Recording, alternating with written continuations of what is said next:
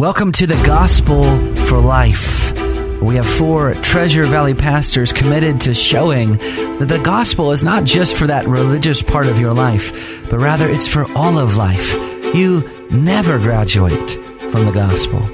I'm Josh Bales, pastor of the Well Church, here with Russell Herman, pastor at Cloverdale United Reformed Church, Phil Moran, pastor at Christ Presbyterian Church, and Jonathan Van Hugen, pastor at Day Spring United Reformed Church. Now, if you'd like to find out more about us or catch past broadcasts or get information about our annual conference, you can find us at reformationboise.com. Welcome back to the program today. Um, we are continuing to um, flesh out some practical theology, specifically around the area of marriage and divorce. So if you've missed any of our past broadcasts this week, uh, you can go to either the 94.1 homepage or you can um, podcast us. Just type in the gospel for life and you'll find us. So today's question Yesterday we covered um, must marriage be between one man and one woman. We talked a little bit about polygamy. So now, brothers, this idea of cohabitation is is cohabitation permissible apart from marriage?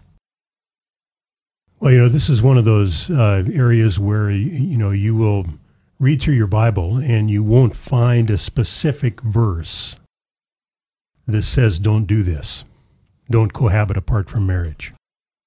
But if you take the whole of the scripture and, and the whole of its teaching on marriage and uh, on the sexual, the standard of sexual conduct that we're called to, I, the, the whole of the Bible and the whole of the Christian tradition uh, calls us to abstain from sexual relations outside of the bond of the marriage of a man and a woman. So outside of that bond, now, I suppose uh, a, a, couple could say, well, we're going to cohabit and we're not going to be having sexual relations.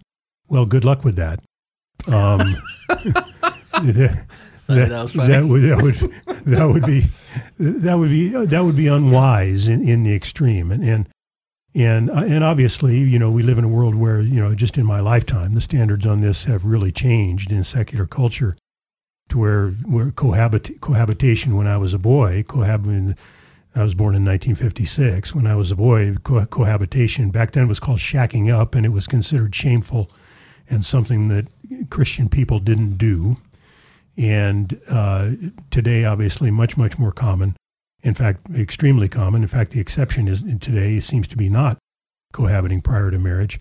And the results of that, I think, have been evident um, in fact, the social science research is in, if we wanted confirmation of what Christian tradition teaches, that cohabitation prior to marriage actually increases the likelihood of divorce. I think sometimes we look at a question like this and think, well, it's because of tradition that we we believe something that, yeah, like Phil said, that that's something we used to kind of think about and do, and that was wrong in the past. But now we're we've moved past some of those stigmas and and those human rules. But really, this is based upon a biblical principle, and that biblical principle is Ephesians 5 3. Um, but sexual immorality and all impurity or covetousness must not even be named among you. Um, the NIV would translate that that there must not even be a hint. Mm-hmm. Um, so the question is, okay, so you're you're living with your girlfriend or boyfriend what is that communicating to the world around you? What are they going to assume? I mean, maybe you are keeping yourself sexually pure. A, like Phil said, I, I, doubt it. B, why would you put yourself in a position where you're increasing the likelihood that you're exposing yourself to greater temptation and greater sin? And why would C, why would you want to convey to the world that something that might not even be true. I mean, what is everybody going to believe to be true about your living arrangements and what's happening behind closed doors? Yeah. So, in all categories, it's unwise and wrong because we're not supposed to even give a hint that we're doing something sexually immoral or sexually wrong or sexually impure. And you're giving more than a hint. Mm-hmm. And what we do reflects God's reputation. That's correct. Um, I mean, Peter makes this very clear in 2 Peter 1, where if you are unfruitful in the knowledge of, if you're unfruitful in, in your sanctification, you're actually casting obscurity on the knowledge of Christ to those who are around you. So your God's reputation, in one sense, is very much in, in the Christian's hands. Real question, real quick. uh, Can I just give a book recommendation on this Yes. really quickly? Yeah. Um, Kevin DeYoung, in his book, The Hole in Our Holiness, has an entire chapter on this. I want to say it's something like The Saints and Sexuality. Um, don't quote me on that. But I know for a fact that the book has an entire chapter not devoted to this specific question, but just how we as um, God's people can live in purity in a sexually saturated culture. Yep. Um, and, we're giving that book away at the conference Yes, this year. we are. Um, so, you'll get it for free if you come to Reformation Boise in November. Doesn't get any better than that. No. Uh, well, real quick, maybe a shade difference uh, on this question. So, um, somebody might say, you know, especially maybe non Christians, but I could see more and more Christians making this argument. Well, you know, we don't need a piece of paper to say that we're married. So we're living together, and uh, that's what our marriage is. And so that's kind of presented as this brave new, you know, we're kind of bucking against this man-made tradition. But at the end of the day, brothers, that's just saying, you know, to to whoever your spouse is or whoever your supposed spouse is, I don't love you enough to actually make a commitment to you. I don't love you enough to make a covenant and close off all other options. Yes. That's actually not a loving thing to do. That is a very um, undermining and hateful thing to do to somebody that you say that you love. Yeah. Yeah. And the fact of the matter is, um, it's always been that the coming together of a man and, and a woman was a public ritual throughout all of the Old Testament, all of the language of the time between the the becoming engaged and the betrothal in biblical terms and the consummation of the marriage. Um, that ba- biblical language permeates the entire Old Testament, and it became this huge public ceremony when they two the two became one flesh.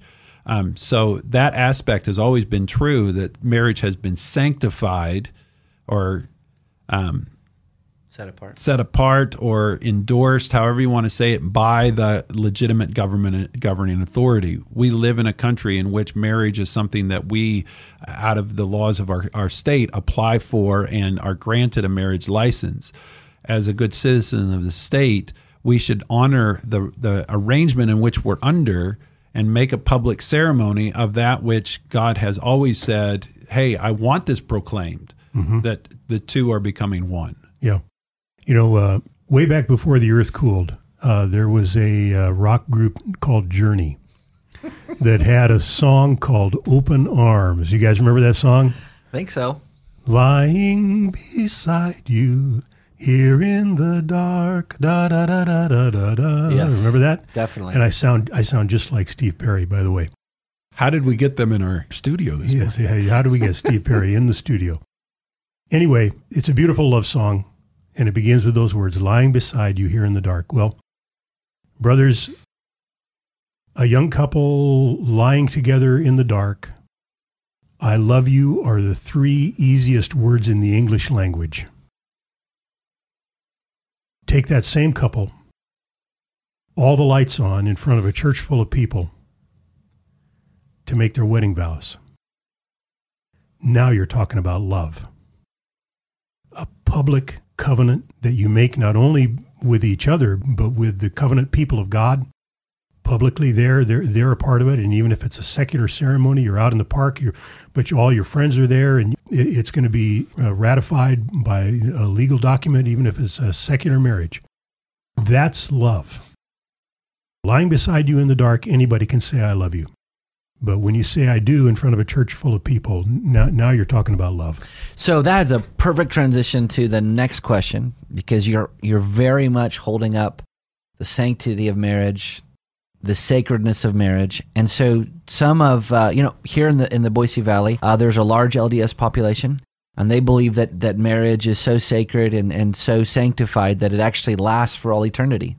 That you know if you are married, especially in the Mormon Church, and, and sealed, it's one of those sacraments that is forever. What does the Bible say about being married in heaven? Jesus could not have been more clear about that. Jesus said, In heaven, there is neither marriage nor giving in marriage.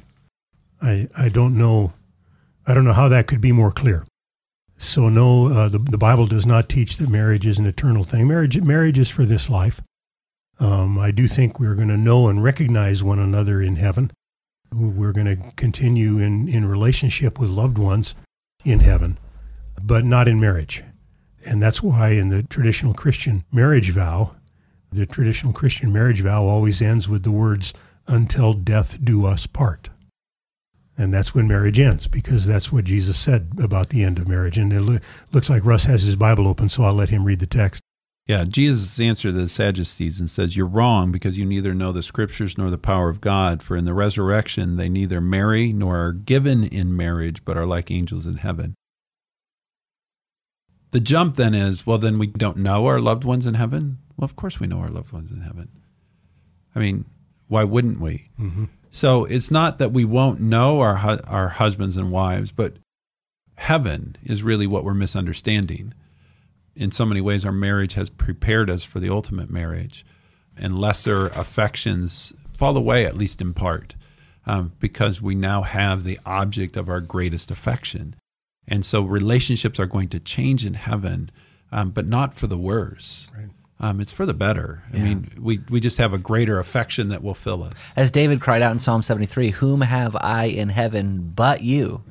And on earth there is no one I desire besides you. There's a great parallel here to understanding exactly what you were saying, Russ. Like in the in the transition from the Old Testament to the New Testament, the Jews had sacrificial laws that would be completely fulfilled when Christ came. And so when Christ came, the, the true Lamb of God who would take away the sin of the world, there was no more this need for this memorial, this this this slaying of the lambs in the Jewish temples in order to remind people that they needed innocent blood to to wash away their sins. Now they had the Lamb of God.